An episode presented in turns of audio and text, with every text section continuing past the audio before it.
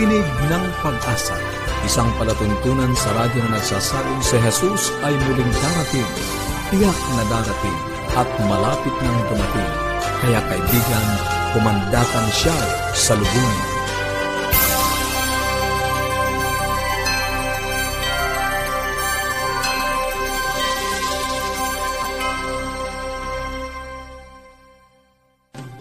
Isa na namang maligaya at puno ng pag-asang pakikinig mga kaibigan. Kami po ang inyong mga lingkod, Pastor Nat Caranza. At Meloong. Nag-aanyaya dito sa Tinig ng Pag-asa na samahan po kami sa loob lamang ng 30 minuto upang atin pong pag-usapan ang mga bagay na makapagpapalago ng ating samahan sa ating tahanan at sa pagtuklas ng pag-asang nagmumula sa salita ng ating Panginoong Diyos. Nais po namin kayong padalhan ng mga aklat at aralin sa Biblia. Kung gusto niyo pong makatanggap, makipag-ugnayan lang po kayo sa amin. Ito po ang ilan sa ating mga pinamimigay. Hope Beyond Tomorrow. Meron po tayong 10 Commandments, twice removed. Uh, ito pong Hope Beyond Tomorrow, may Tagalog version po tayo at Timeless Truths. Pero din po tayo nitong Tagalog version. At huwag po natin karilimutan mga kaibigan, Melo, yung ating aralin sa Biblia na Ah, yes Explore. Ano, meron niyang Tagalog din. Kung gusto niyo pong makatanggap, makipag-ugnayan lang po kayo sa amin. Huwag po kayong magdalawang isip. Maaari kayong mag-text, tumawag, or mag-send ng mensahe. Ang ating pong mga numero, Sa Globe, 0917-1742-777. At sa Smart, 0968-8536-607. or magpadala po ng email sa connect at adventist.ph. Masusubaybayan niyo rin po ang ating programa Tinig ng Pag-asa on Facebook, ang ating pong page forward slash AWR Luzon, Philippines. Maaari kayong mag-send ng message or mag-iwan po ng komento. At para naman po sa mga karagdagang Bible study resources na readily downloadable, i-visit nyo lang ang bibleschools.com forward slash Central Luzon. Ang ating mga pag-uusapan ngayon sa buhay pamilya ay ang ikatatlong bahagi ng Making Memories at sa atin pong pag-aaral ng banal na salita ng ating Panginoong Diyos, ang kaloob ng propesiya. Welcome po mga kaibigan sa bahaging Buhay Pamilya. Ito na nga po ang ikatlong bahagi ng four-part series natin on making memories and creating family traditions. Tinalakay po sa atin ni Tita Den kung paano yung paggawa ng alaala ay isang pamamaraan upang magkaroon tayo ng common identity, yung mapagkikilan lang bilang isang sambahayan at meron tayong mga pamana na you know, kapag nag-uusap, nag-gather kayo, meron kayong mga alaala na pwedeng pagsalusaluhan ng mga kaanib ng tahanan. Binigyan din po tayo ni Tita Deng ng ilang mga ideas paano natin ito sisimulan. So ngayon po ay pagpapatuloy natin ang mga practical ideas. Ito po ay pre-recorded discussion. Ibigay natin ang panahon kay Tita Deng. Yes. So, i-recap natin yung uh, Mhm. apat na nauna na uh, ideas ay yung family night. Okay? Choose one night in a week na talagang nakakumit tayo doon. Right. Pang pamilya lang talaga kung kasama mga tito, mga tita, lolo at lola.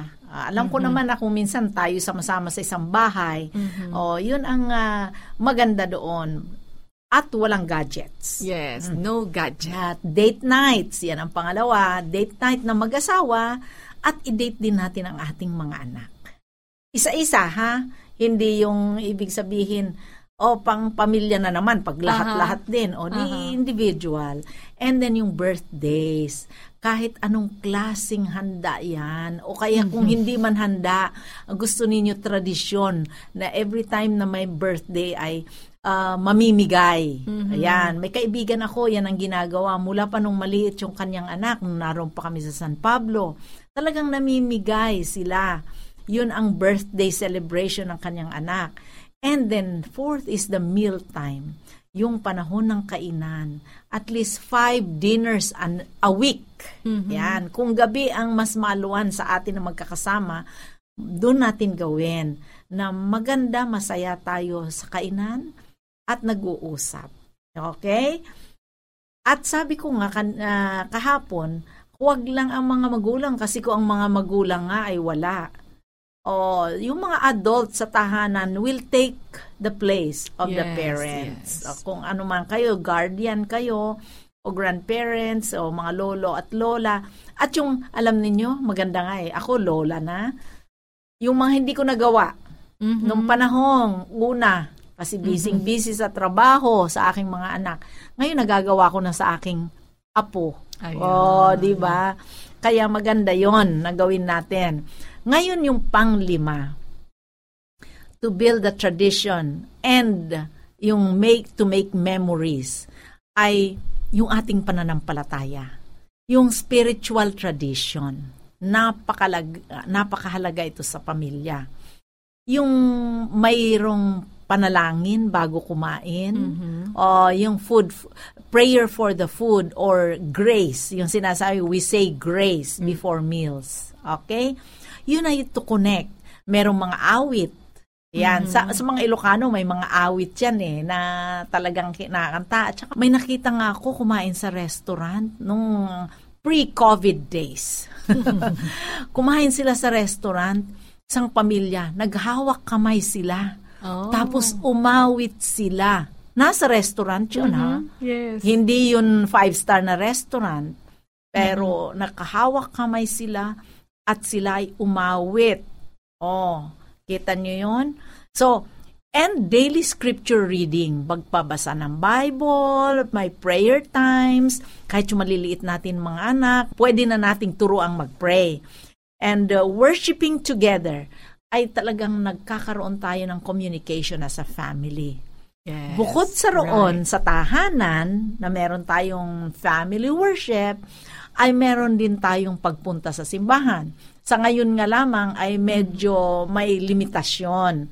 Pero kung magagawa natin at pinapayagan na, maganda yung mag-attend tayo ng mga special events sa church, okay? May mga services, may mga concerts, may mga annual family camps, oh, 'di ba? May mga retreat ang mga church natin. Sumama tayo. May mga Christmas special services tayo o yung uh, welcoming the new year, yung parang ganon. Magandang tradisyon 'yon sa ating mga anak na pwede na lang balik-balikan 'yon. Okay? And number six, oh, pito lang ito.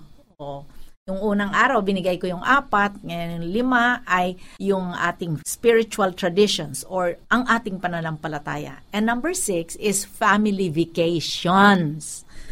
Nako, sasabihin natin, eh, Magastos. magastos. Alam ninyo, ang family vacation, pwedeng ang one-day excursion lang yun eh. Kung talagang wala tayong budget. Pero alam niyo, gustong-gusto ng ating mga anak, lalo pag nakatira sa, sa city, Yes. o sa lungsod, dito sa may kamay nilaan. Gustong umuwi ng probinsya yan. Makaakyat man lang ng bayabas. Yan. don't let get uh, don't let anything get in the way. Talagang pinapanukala yan, pinag-iipunan. Kasi ang maganda doon, hindi yung halaga eh, ng gagastusin natin. O kaya yung kung gaano kalayo ang pinupuntahan natin. Pero yung how much fun, gaano kasaya. Correct. Yan, Yes. gaano kasaya. Ako natutuwa. Kasi sabi ko nga, parang hindi rin namin nagawa yung annual vacation noon sa aming mga anak eh. Mhm. May mga year talagang uh, definitely hindi kami nakaalis. Pero uh, now at the same time, yung kumbaga same time every year, hindi. Pero we we uh, select yung mga one day excursions. Yan. Na may pupuntahan talaga kami. Pinupuntahan namin yung aming ninong at ninang sa Atimonan. Ako talagang swimming yan, nakatakot-takot. Yan. Kasi malalayo ang probinsya namin pareho eh, na mag-asawa.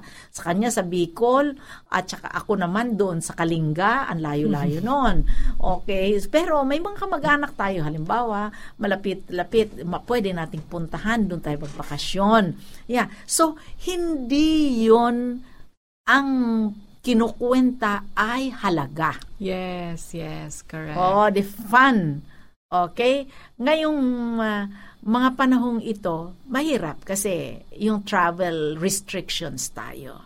Pero ibig sabihin, there will come a time, we still can do it. Ang aming anak nga eh, kahit mag-asawa silang doktor, ay yung aming dalawang apo, nako, naka-escape na ulit. Ano ang tawag nila yung mga staycation? Ayan, Ayan, yeah, yung mga term na gano'n, staycation. Yes, Tita Deng, we can Oo. be creative. Ano po? Yes. Lalo na ngayon ng panahon ng pandemic. Mm-mm. At yun, sa pag nag-travel tayo, habang nasa sasakyan, may mga laro. Yeah. Para hindi aha. nakaka-boring. Yan, may mga games tayo. Turuan natin na magbasa ng mga mapa ang ating mga anak. May drawing. Anong nakita nila sa lugar na ito. Yes. Na dinaanan nila. Maganda yun eh. And kasama sila sa planning. Mhm. Yan. Kasi mahalaga yon na it's a family event. Ay, meron silang input. Correct. Kasi ah, hindi talaga malilimutan. Maraming salamat, Tita Deng. Tinalakay po natin ang dalawa sa mga ideas paano tayo magsisimulang gumawa o magkaroon ng mga masasayang alaala. At ang una nga po ay yung spiritual traditions. Binanggit ni Tita Deng na when we worship as a family together, di ba nga, Pastor may Mm. kasabihan, the family that, That prays prays together, together, stays, stays together. together. Yes, ang sabi ni Tita Deng, when we worship, sumasamba tayo na magkakasama bilang isang pamilya, eh nakakapagpaunlad pala ito ng communication Mhm. nyo among family members. At isa pang binanggit sa atin ni Tita Deng ay yung mga family vacations. Hindi ito kung gaano kamahal, ang grande yung naging Yung bakasyon Tsaka kung kaano Yes. kaganda, ano? gaano kalayo or gaano pera ang naubos na gastos pero yung yung in the process Pastor Nair how much fun you Mm. have in the process ang mahalaga dito Pastor Nair ay talagang itong mga panahon na to na i-instill sa mga isipan ng anak natin na mahalaga sila at ginagawa natin yung mga panahon na espesyal Correct. para they can look back na masasaya sa mga Mm. panahon na to. Bakit po natin ito tinatalakay? Sapagkat ang layunin ng Diyos para sa sambahayan ay maging masaya, malusog, maunlad, at banal. Ipagpapatuloy pa po natin ang talakayan dito, kaya patuloy po kayong sumabaybay. Kung kayo po ay may mga katanungan, kung ano man po ang nais ninyong iparating sa amin, maaari pong sa bahaging buhay, pamilya o pag-aaral ng salita ng Diyos, huwag po kayo mag-atubili, maaari po kayong tumawag or mag-text. Ganon din po kung nais niyo makatanggap ng ang mga aklat na atin pong patuloy na ipinamimigay or mga aralin sa Biblia. Ito pong ating mga numeros. Sa Globe, 0917-1742-777. At sa Smart, 0968-8536-607. Ngayon po ay magpapatuloy na tayo sa pag-aaral ng salita ng Diyos. Ito pa rin po ang serye ng pag-aaral sa Apokalipsis ngayon. Kahapon po ay tinalakay natin ang nalabing iglesia at yung dalawang palatandaan nitong nalabing iglesia. Ngayon naman po ay pag-uusapan natin ang kaloob ng propesiya sapagkat ito po ay isa sa mga palatandaan ano ng nalabing iglesia. Pangungunahan pa rin tayo ni Pastor Nair Caranza. Pastor?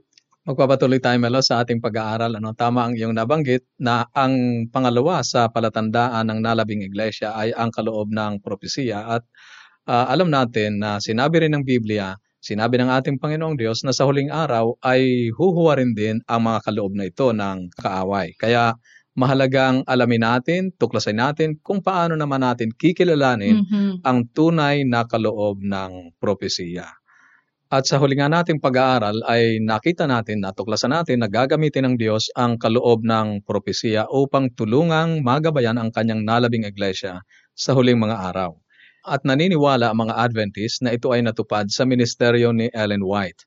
Ang mga sinulat na Ellen White, bagamat napakahalaga na gabay sa pagsulong ng iglesia ay hindi kailanman pwedeng ipalit sa mga katotohanang nasa Biblia. Pipiliin pa rin ng mga Adventist na sundin kung ano ang nakasulat sa Biblia kaysa sa mga sinulat ni Ellen White kung magkakaroon ng ah, conflict. At Pastor Mm. Nair, mismong si Ellen White ang nagsabi na ang mga sinulat niya ay hindi dapat ilagay sa unahan Mm, mm, ng. Biblia. Ang salita ng Diyos ang pamantayan. Ito ay hindi nagkakamali. Yung kanyang mga sinulat, ito ay hindi aagaw o papalit sa lugar ng salita ng Diyos. Tama. Sa madaling salita, Pastor Nair, Mm. yung mga sinulat ni Ellen White ay upang patibayin lamang kung ano ang sinasabi ng banal na kasulatan, yung mga Tama. katotohanan Mm. mula sa salita ng Diyos. Siya mismo, pastor, ang nagsabi nito. Mm. Sa kanyang aklat, Evangelism, page 256. At Melo, inilarawan din niya na ang kanyang mga sulat ay isa lamang lesser light. Mhm. Na ibig sabihin, naggagabay sa atin papunta doon sa greater light na ang tinutukoy niya ay ang banal na kasulatan. Yes. Kaya itinataas niya ang Biblia ng higit kaysa sa kanyang mga sinulat. Mhm. Alam ng Diyos na sa huling araw, kapag ang kanyang nalabing iglesia ay muling bubuuhin, kakailanganin nila ang natatanging gabay at pagpapalakas at pagsasaayos para sa pagkilos o pagbuo at paggawa at upang maibalik ang katotohanan mula sa Biblia. Alam ng Diyos na kakailanganin nila ang kaloob ng propesiya upang isaayos ang mga kalituhang dinala ng mga huwad na propeta at ng kanilang mapandayang mga turo na pumasok doon sa Dark Ages. Sa unang Tesalonika, Kabanatang 5, talatang 20 at 21 ay mababasa natin ang nakasulat ng ganito. Huwag ninyong hamakin ang mga pagpapahayag ng propesiya, panghawakan ninyo ang mabuti. Ito ang pagpapayo ni Apostol Pablo tungkol sa pagpapahayag ng propesiya. Mhm. Ang phrase na huwag ninyong hamakin ang propesiya ay katulad din ng utos sa Biblia na subukin ang bawat espiritu. Sinabi niya na subukin ang espiritu ng propesiya. Kung ito ay totoo, ay dapat panghawakang mabuti Mhm. sapagkat ito ay galing sa Diyos. At kung hindi totoo, ay dapat itong iwaksi. Ang tanong ngayon ay paano natin susubukin ang espiritu? Paano natin malalaman kung ang isang propeta ay tunay na sugo ng Diyos? Mhm. Napakaraming mga iglesia ang nag-aangkin ng kanilang mga propeta ngayon. At alam natin na sinasabi ng Biblia na babangon ang maraming mga huwad na Mhm. propeta sa huling mga araw. Paano natin masasabi kung alin ang totoo? Mayroon lamang isang paraan, Melo, na Mhm. matatagpuan tayo na pansubok o batayan ng katotohanan sa sinasabi ng nag-aangking siya ay propeta. Ito ay matatagpuan natin sa Isayas, Kabanatang 8, talatang 20. Sa kautusan at sa patotoo, kung hindi sila magsalita ng ayon sa salitang ito, tunay na walang umaga sa kanila. Ayan, ang sinabi ni Isayas, sa kautusan at sa patotoo. Kung hindi sila magsalita ng ayon dito, Mhm. ay walang liwanag sa kanila. Mhm. Ang tinutukoy na kautusan at patotoo ay ang buong Biblia. Mhm. Kapag ang mga sinasabi ng ah, nag-aangkin na siya ay propetang sugo ng Diyos, ay hindi pumasa sa mga sinasabi ng Biblia o kumokontra sa mga nakasulat sa Biblia na alam naman nating isinulat ito ng ah, mga manunulat na kinasihan ng banal na espiritu ay hindi dapat ito paniwalaan. Kaya ang pamantayan o subukan ay ang Biblia mismo Mhm. Sa kautusan at sa patutuo, kung hindi sila magsalita ayon sa talatang ito ay tunay na walang liwanag sa kanilang mga pagpapahayag. Nangangahulugan, Pastor Nair, na ang isang Mm. propeta ay dapat pala nagsasalita sang ayon sa salita ng Diyos. Tama, tama. Kung sila ay kinasihan, syempre yung Mm. kumasi sa banal na kasulatan at parehong espiritu na kumasi sa Mm. kanila, dapat magkasang-ayon, hindi magkasaluwad. Ang banal na espiritu ay hindi kailanman syempre sasalungatin yung kanyang sarili, yung Tama, kanyang Melo, sinabi. tama. Yes. Kaya kapag mayroong panibagong turo na wala sa banal na kasulatan, ah, Question mark. ah, question mark. Babalikan natin ang buhay ni Ellen White. Nang siya ay nasa ikatlong baitang sa elementarya, isang kaklase niya ang binato siya sa muka Mhm. at hindi siya halos gumaling sa tinamong pinsala at hindi na niya naipagpatuloy ang kanyang pag-aaral. Mayroon siyang malalim na pag-ibig at relasyon sa ating Panginoong Diyos at sa kanyang kabataan ay kasangkot na siya doon sa Great Advent Movement noong 1840s. Pagkatapos ng tinatawag na Great Disappointment noong 1844, tinawag siya ng Diyos para maging kanyang propeta. Mhm. At bagamat ang kanyang edukasyon ay hanggang grade 3 lamang, siya ay sumulat ng mas maraming mga pahina ng manuscript sa kahit na sinong babaeng nabuhay sa kasaysayan. Sinulat niya ang aklat na may pamagat na education na ginamit bilang textbook sa University of Southern California at ah, isipin natin, siya ay grade 3 lamang Mhm. ah, ang naabot, Melo, at ah, ginamit ang kanyang aklat bilang textbook. Sangayon sa tala, may mga pangitaing ibinigay ang Diyos kay Ellen White pagkatapos na matuklasan ng mga nag-aaral ng Biblia na ang paghuhukom ay nagpasimula na at ang batayan ng paghuhukom ay ang kautusan ng Diyos kasama ang ikapitong araw ng Sabath. Nakita niya si Jesus sa pangitain na nakatayo doon sa kabanal-banalang dako sa sangtuaryo sa langit, malapit sa sampung kautusan. Ang ikaapat na utos, ang Sabath, ay nakita niyang lumiwanag. Iyon ang paraan ng Diyos upang tiyakin na ang kanyang iglesia na nagpapasimula pa lamang na muling buuhin ay nasa tamang landas. Kaya mula doon sa mga katotohanang ibinalik sa panahon ng Reformation ay naidagdag ang katotohanan tungkol sa Sabat. Ginamit ng Diyos ang kaloob ng propesiya upang himukin ang kanyang mga mananampalataya na magpatuloy at mahalagang tandaan na hindi nila nakuha ang kanilang paniniwala tungkol sa paghuhukom at Sabat sa pamamagitan ng pangitain, Mhm. kundi ang pangitain ay dumating pagkatapos nilang saliksikin at pag-aralang mabuti ang banal na kasulatan. Mhm. At sa isa pa ay ipinakita ng Diyos kay Ellen White sa pangitain ang isang bahagi ng lupa na nang siya ay naroon sa California habang dumadalaw kasama ang ilang pinuno ng iglesia, ay kanilang ipinakita sa kanya na tinitingnan nila kung posibleng mabili para sa pagtatayo ng isang medical school kung saan ang mga doktor ay sasanayin na hindi lamang magpagaling ng mga katawan, kundi gayon din ang kaluluwa sa pag-akay ng mga pasyente sa pagtanggap sa ating Panginoong Iso Kristo. Ang lupain ay eksaktong katulad ng ipinakita kay Ellen White sa kanyang pangitain. Kaya binili nila ang lupain at ngayon ay naroon melo ang Mhm. isang napakalaking universidad, ang tinatawag na Loma Linda University. Mhm. Inihanda ng Diyos ang daan sa pamamagitan ng espiritu ng propesiya upang mapaunlad ang isang pasilidad ng medical missionary ng iglesia na lumago tungo sa isa sa pangunahing medical schools sa buong mundo. Karagdagan pa po dyan, si Paul Harvey ay nagpatotoo ito ang kanyang sabi. Have you wondered if healthcare is worth it?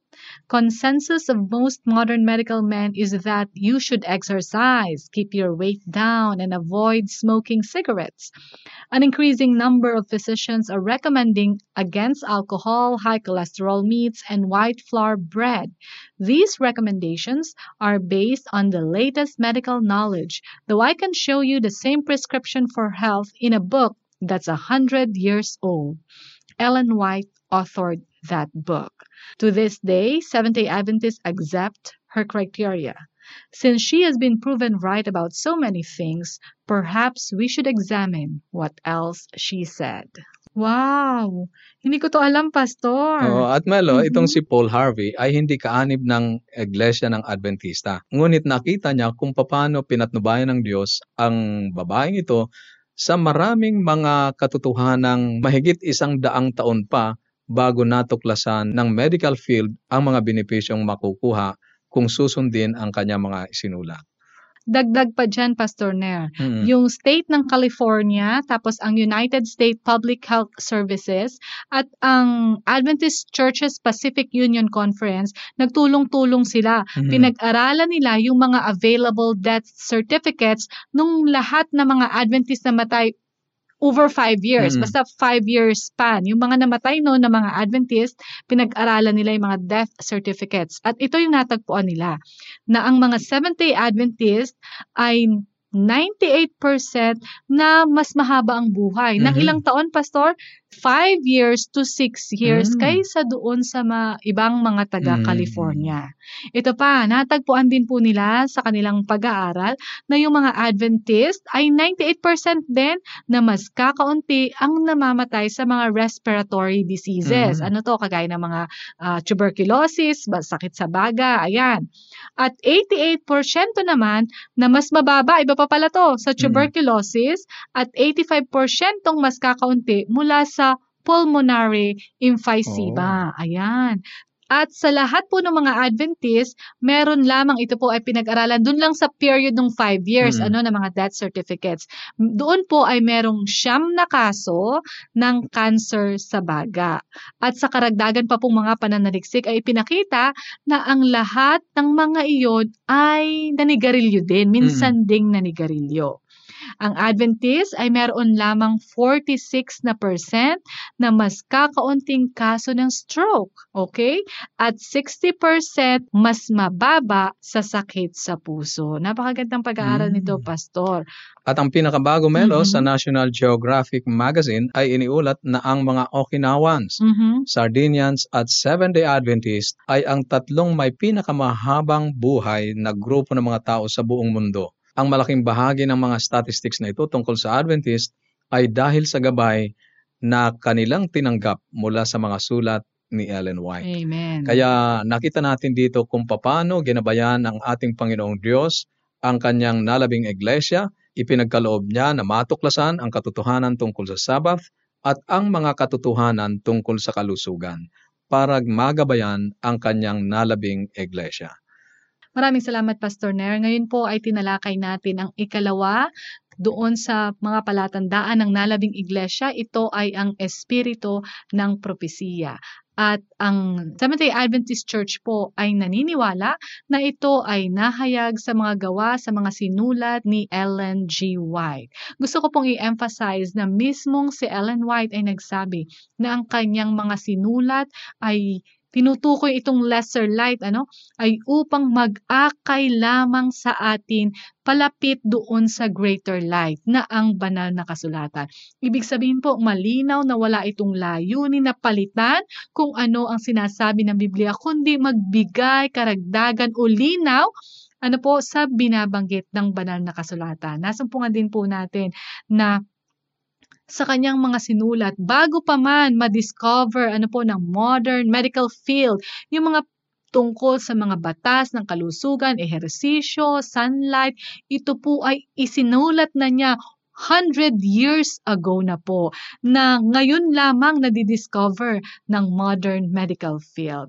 Dito, Pastor Ner, makikita talaga natin na kinasihan siya ano, ng banal na spirito. At isang aspeto lang po ito. Marami pa pong volumes na isinulat si Ellen White na nakikita natin yung relevance up to now. Mm-mm. Kayo po ay hinihimok namin, ini-encourage namin na basahin ang ilan pa sa kanya pong mga aklat na isinulat. Meron din po kaming ipinamimigay na Steps to Christ. Siya rin po ang nagsulat nito, Desire of Ages at Great Controversy. Basahin po natin ang mga ito na bukas yung banal na kasulatan upang masubok po natin kung sila nga ay nagtutugma.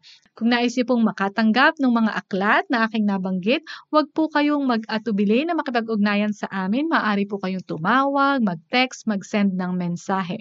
Ang atin pong mga numero, Sa Globe, 0917-1742-777. At sa Smart, 0968-8536-607. or magpadala po ng email sa connect at adventist.ph or mag-iwan po ng komento sa Facebook page natin forward slash AWR Luzon, Philippines.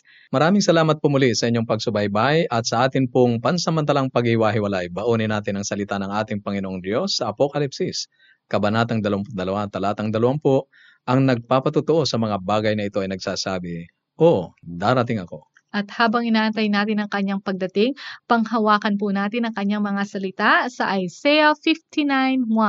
Narito ang kamay ng Panginoon na hindi maikli, na di makapagliligtas, ni hindi mahina ang kanyang pandinig na ito'y hindi makaririnig. Hanggang sa muli.